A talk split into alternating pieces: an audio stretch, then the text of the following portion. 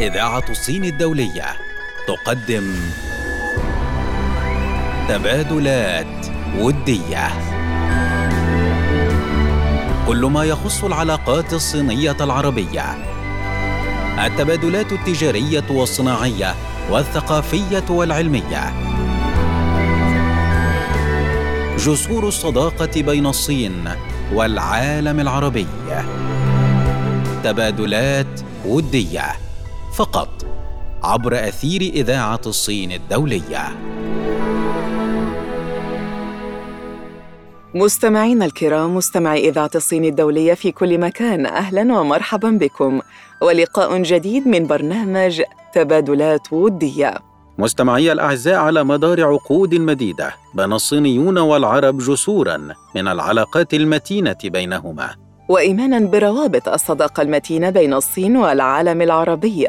نرصد أهم المستجدات في العلاقات الصينية العربية. ولأن هذه الصداقة ممتدة عبر التاريخ سنلقي الضوء على التبادلات التاريخية بين الصين والعالم العربي على مدار التاريخ. وهناك العديد من الأحداث التي تحكي عن الروابط الصينية العربية. ومن خلال تبادلات وديه سنعرض لكم هذه التجارب. ونركز على جهود تعزيز أواصر الصداقة ودفع العلاقات الودية الراسخة بين الصين وبلاد العرب. كل هذا فقط من خلال برنامجكم تبادلات ودية.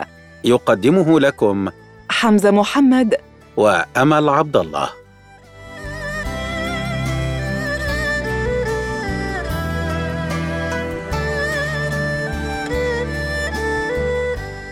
متابعينا الكرام مستمعي إذاعة الصين الدولية في كل أنحاء الوطن العربي.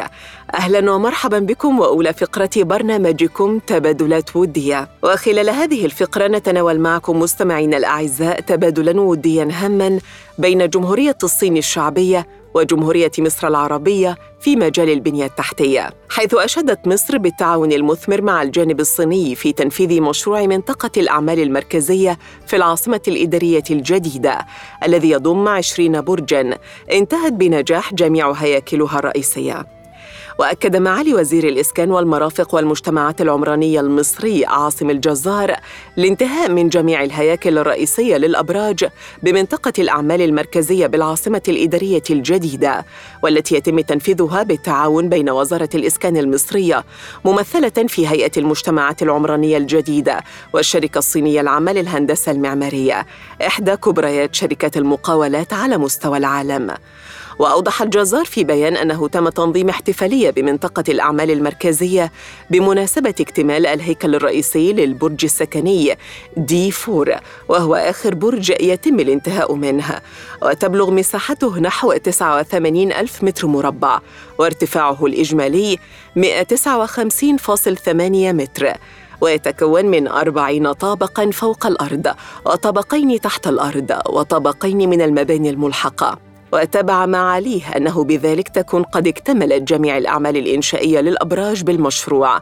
ويجرى حالياً تنفيذ أعمال تشطيب واجهات الأبراج وأعمال التشطيبات الداخلية. ويضم مشروع منطقة الأعمال المركزية 20 برجاً باستخدامات متنوعة منها البرج الأيقوني وهو أعلى برج في إفريقيا بارتفاع نحو 400 متر. وقد تقدم معالي نائب وزير الإسكان للمشروعات القومية المصري خالد عباس بالتهنئة لفريق العمل بالمشروع على الإنجازات التي تحققت وأعرب عن امتنانه لجميع العاملين المصريين والصينيين على عملهم الشاق وجهودهم المتواصلة في المشروع.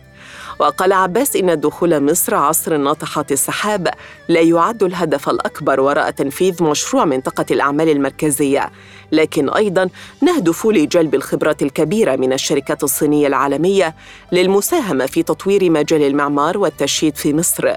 ويعد مشروع منطقة الأعمال المركزية نموذجا شاهدا على ذلك. وقد أثنى معالي نائب وزير الإسكان للمشروعات القومية المصري خالد عباس على العلاقات القوية والتعاون المثمر بين الجانبين المصري والصيني أثناء مراحل تنفيذ المشروع مما ساهم في التغلب بنجاح على العديد من التحديات والمشاكل التي أحدثتها أزمة فيروس كورونا الجديد.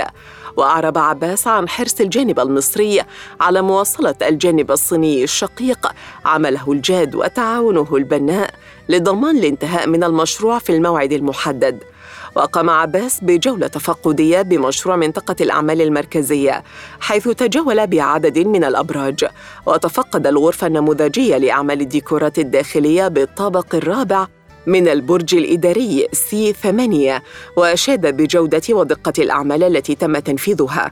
كما تفقد جسر الصداقة المصرية الصينية الواقع بالطابق التاسع والثلاثين بين البرجين C 7 و C 8 وكذلك تقدم الأعمال بالساحة المركزية والفندق المركزي من أعلى الجسر. وتابع معاليه سير أعمال الواجهات الخارجية بالفندق مشيرا بمعدلات التنفيذ العالية والجهود الدؤوبة لجميع العاملين المصريين والصينيين بالمشروع. بينما قدم المدير العام للشركة الصينية العامة للهندسة المعمارية في مصر تشانغ وي تساي الشكر والتهنئة للشركاء المعنيين على دعمهم ومساعداتهم والعمل الجاد لجميع الموظفين المصريين والصينيين بالمشروع.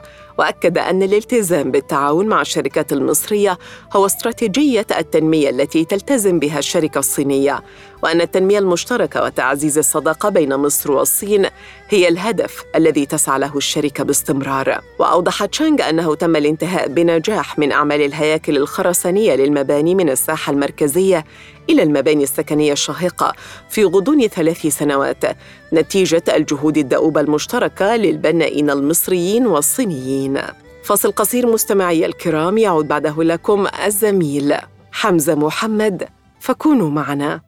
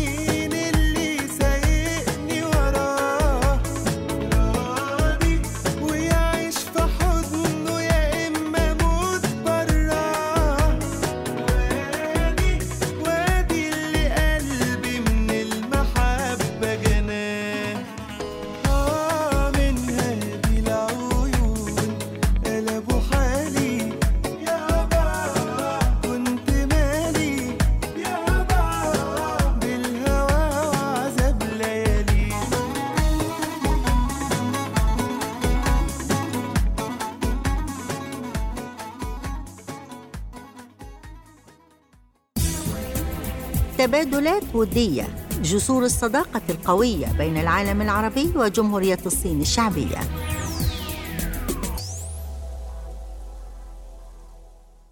مستمعي الأعزاء مستمعي برنامج تبادلات ودية في كل مكان أهلا بكم.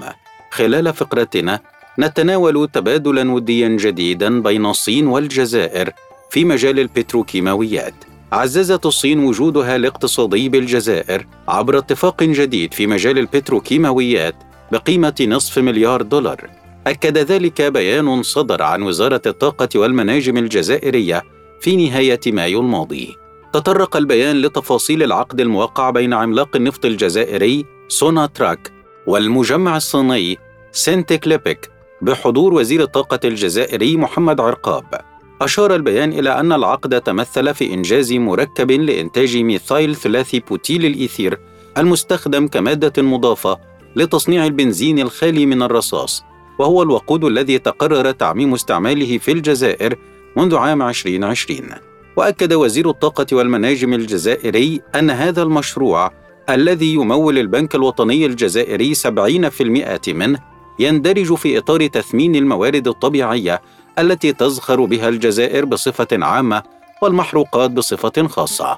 تحدث عرقاب أيضا عن بعض أهداف المشروع الاستراتيجي الجديد مع الصين الشقيقة التي منها خلق أربعة آلاف فرصة عمل وتصدير ما قيمته خمسة مليارات دولار مقابل واحد واثنين من عشرة مليار دولار حاليا بزيادة 500% من القيمة المضافة الحالية. وأشار عرقاب إلى أن الإطار الزمني الذي حدد لهذا المشروع سيكون إلى عام 2025 مؤكدا الأهمية التي توليها حكومة بلاده للتعاون مع الجانب الصيني الشقيق في مجال البتروكيماويات. وفي نهاية حديثه أكد عرقاب متانة الصداقة الصينية الجزائرية التي تتسع يوما بعد يوم لتشمل شراكات رائعة في كافة المجالات مبديا أمله في استمرار هذا التعاون الثنائي البناء بما يناسب تطلعات الجانبين الصيني والجزائري حكومة وشعبا بهذا مستمعي الأعزاء وصلنا بكم إلى ختام فقرتنا فاصل قصير تعود بعده أمل عبد الله بفقرة جديدة.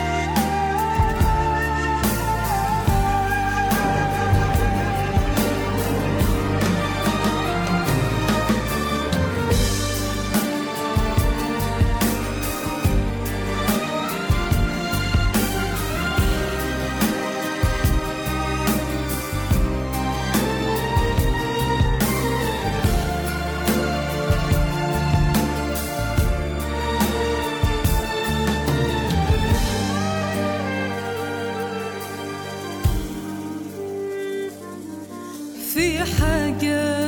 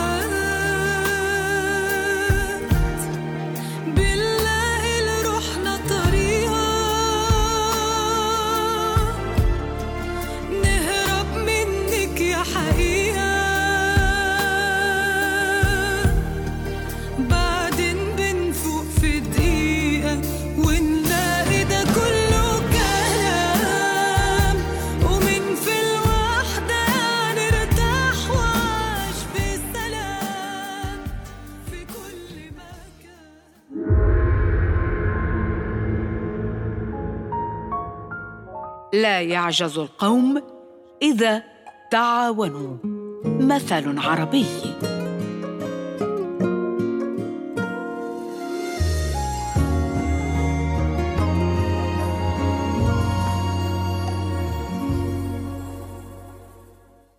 مستمعينا الأعزاء أهلا بكم من جديد وعودة إلى برنامجكم تبادلات ودية. الذي يأتيكم عبر أثير إذاعة الصين الدولية بحكم قوة وترابط العلاقات والتبادلات بين الصين والوطن العربي. كان هناك العديد من الأشخاص العرب الذين كانت لهم تجارب مختلفة في جمهورية الصين الشعبية وأيضا العديد من الصينيين الذين كانت لهم تجارب مختلفة في البلاد العربية. اختلفت هذه التجارب الشخصية وتنوعت فمنها الاقتصادية والاجتماعية والفنية والثقافية والفكرية والعلمية. ولكن جميعها تدل على الأفاق المفتوحة والعلاقات القوية بين جمهورية الصين الشعبية والوطن العربي بشكل عام. ونحن معكم الآن وفقرة حكايات من الشرق. وفيها نتعرف على قصة حب الطالب المغربي عثمان محمد للغة الصينية. يا لها من تجربة رائعة أن تتعلم لغة من أصعب لغات العالم. ستشعر بعد إتقانها أنك حققت إنجازاً رائعاً. هكذا بدأ الطالب المغربي عثمان حديثه عن اللغة الصينية. يقول عثمان: أتذكر بعد أن اجتزت امتحان الكفاءة وتقدمت لتعلم اللغة الصينية أنني شعرت بارتياح كبير وشعرت بتفاؤل كبير بشأن سرعة تعلمي لهذه اللغة العظيمة. وأضاف قائلاً: بدأت تعلم اللغة الصينية وكنت سعيدا جدا بتعلم هذه اللغة التي تشهد إقبالا كبيرا من جانب الطلبة المغاربة بشكل يعكس شغفهم بالاطلاع على الثقافة الصينية. وتبع عثمان قائلا: للغة الصينية مستقبل واعد، ومن يحصل على شهادة في هذه اللغة سيصبح مؤهلا لأن يجد مجاله في النجاح وتحقيق ذاته في سوق العمل. يقول عثمان ان ما يدفع الطلبه لتعلم اللغة الصينية هو شغفهم بالثقافة والحضارة الصينية والرغبه في السفر إلى الصين فضلا عن الهاجس الأكاديمي المتمثل في إتقان لغات حية تعد بمستقبل أفضل. وأضاف قائلا كل من يتعلم اللغة الصينية لا يكتفي بمجرد التخرج من الجامعة وإنما يطمح بعد ذلك لتحضير الماجستير والدكتوراه. وتابع بقوله أنا مغربي ولم يحالفني الحظ لأن أسافر للصين لأتعلم اللغة الصينية ولكنني تعلمتها هنا فالمغرب بلد صديق للصين وتنتشر هنا الجهات التي تهتم بتعليم اللغة الصينية وهذا ما ساعدني وساعد الكثيرين غيري على تعلم وإتقان هذه اللغة التي تمثل حلما للعديد من الشباب حول العالم. في النهاية قال عثمان إن اللغة الصينية لا تقل اهميه عن اللغة العربية فكلاهما عظيم ويحمل تاريخا عريقا. ومن يتقن هاتين اللغتين لابد أن يشعر بالفخر لأنه بذلك يكون مؤهلا لأن يكون جسرا رائعا للتواصل بين أعرق حضارتين في التاريخ. فاصل قصير مستمعي الكرام يعود بعده لكم الزميل حمزة محمد فكونوا معنا.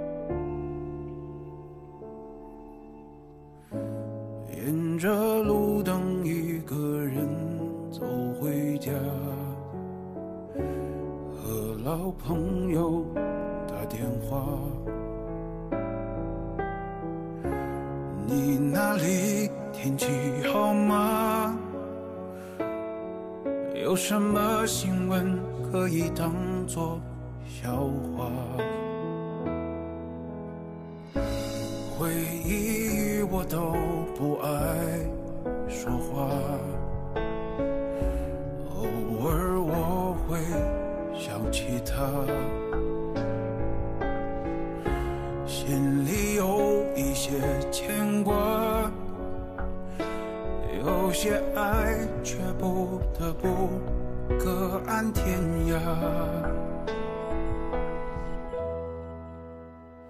在夜深人静的时候，想起他送的那些话，还说过一些撕心裂肺的情话，赌一把幸福的吗，在人来人往的街头想起他，他现在好吗？可我没有能给你想要的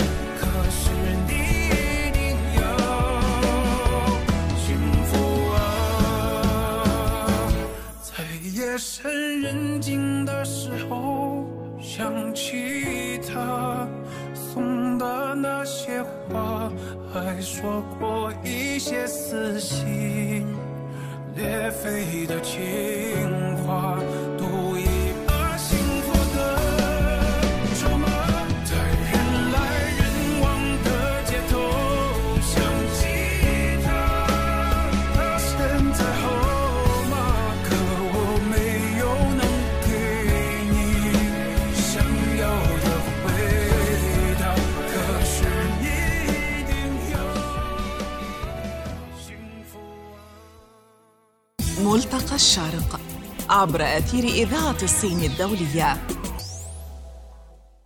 أهلا بكم من جديد مستمعي الكرام في تبادلات ودية. خلال فقرتنا نتابع أهم المبادرات والاتفاقيات التي شكلت جسورا من الصداقة بين الصين ومختلف الدول العربية.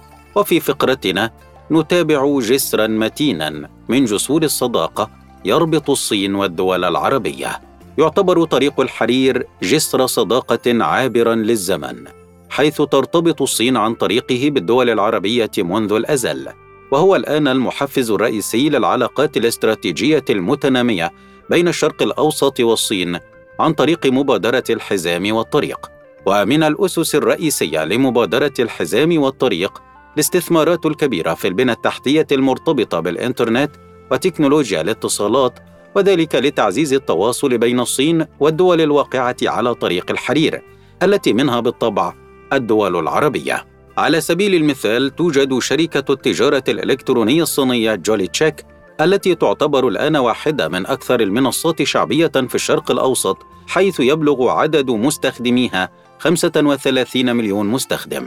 من ناحية أخرى دفع نمو السياح الصينيين في المنطقة العربية تجار التجزئة إلى تقديم خدمات مألوفة لهم مثل منصات الدفع عبر الهاتف المحمول وي باي وAlipay اللتين تمثلان حوالي 80% من جميع معاملات الدفع في الصين. يتوسع تطبيق Alipay في المنطقة لتقديم خيارات الدفع الإلكتروني للزوار الصينيين ويعتبر هذا الحدث بمثابة تحول كبير في مجال التكنولوجيا المالية. وبالذهاب إلى الخليج العربي باعتباره أكبر شريك تجاري للصين في المنطقة تعتبر دول المجلس محور تركيز رئيسي لتوسيع العلاقات التجارية والدبلوماسية بين الصين والعالم العربي. وفي عام 2016 في أول زيارة رسمية له إلى المنطقة، التقى الرئيس الصيني شي جين بينغ بملك المملكة العربية السعودية، ونتج عن اللقاء حوالي 70 مليار دولار من الصفقات التجارية، وإنشاء صندوق استثمار ثنائي بقيمة 20 مليار دولار، وتشكيل لجنة مشتركة لتعزيز التجارة والتعاون الدبلوماسي بين الصين والمملكة. وقام الرئيس الصيني بزيارة ثانية إلى المنطقة في يوليو من نفس العام، تحديدا إلى الإمارات. قادت هذه الزيارة إلى اتفاق استراتيجي للتعاون حول المصالح الدبلوماسية والاقتصادية وتوقيع العديد من الاتفاقيات التجارية. من أهم المجالات التي يجب الحديث عنها أيضا التي ازدهرت على طول طريق الحرير بين الصين والمنطقة العربية المجال النفطي. فالصين تحتاج إلى النفط والمواد الخام، والدول العربية خاصة دول مجلس التعاون الخليجي تحتاج إلى الاستثمار والتصنيع، وهنا يجتمع الطرفان ويحققان التكامل. لقد سارت العلاقات بين الصين والشرق الأوسط بسلاسة كبيرة، فالطرفان لديهما قدر كبير من التفاهم المتبادل، فضلا عن الرغبة الحثيثة من كل منهما في العمل التعاوني، وهذا العنصر غاية في الأهمية كمحرك للاتفاقات التجارية والاقتصادية بينهما. وبفضل هذا التقارب العربي الصيني نلاحظ الإقبال الكبير من العرب على تعلم اللغة الصينية، وأيضا نلاحظ المزيد من الصينيين الذين يتعلمون العربية. فتدفق المواهب والعمل بين الجانبين على طول طريق الحرير جعل التبادلات بين الصين والمنطقة العربية مفيدة بشكل كبير على المستوى الشعبي ولا تقتصر فقط على المستوى الحكومي. مما ذكرناه يمكن أن نستنتج أن طريق الحرير أثبت أن الصداقة الحقيقية عابرة للزمن وما يجمع الصين والدول العربية هو بالفعل صداقة لن تنتهي ابدا بهذا مستمعي الأعزاء وصلنا بكم إلى ختام فقرتنا. وبها أيضا تنتهي حلقتنا في تبادلات ودية. كان معكم في التقديم أمل عبد الله وحمزة محمد. مع تحيات فريق العمل. إعداد ميريهان محمد. نجلاء فتحي. ولي شانغ. رئيس التحرير وسام دراز. هندسة الصوت خالد بهاء الدين. وكان معكم في الإخراج وليد إمام.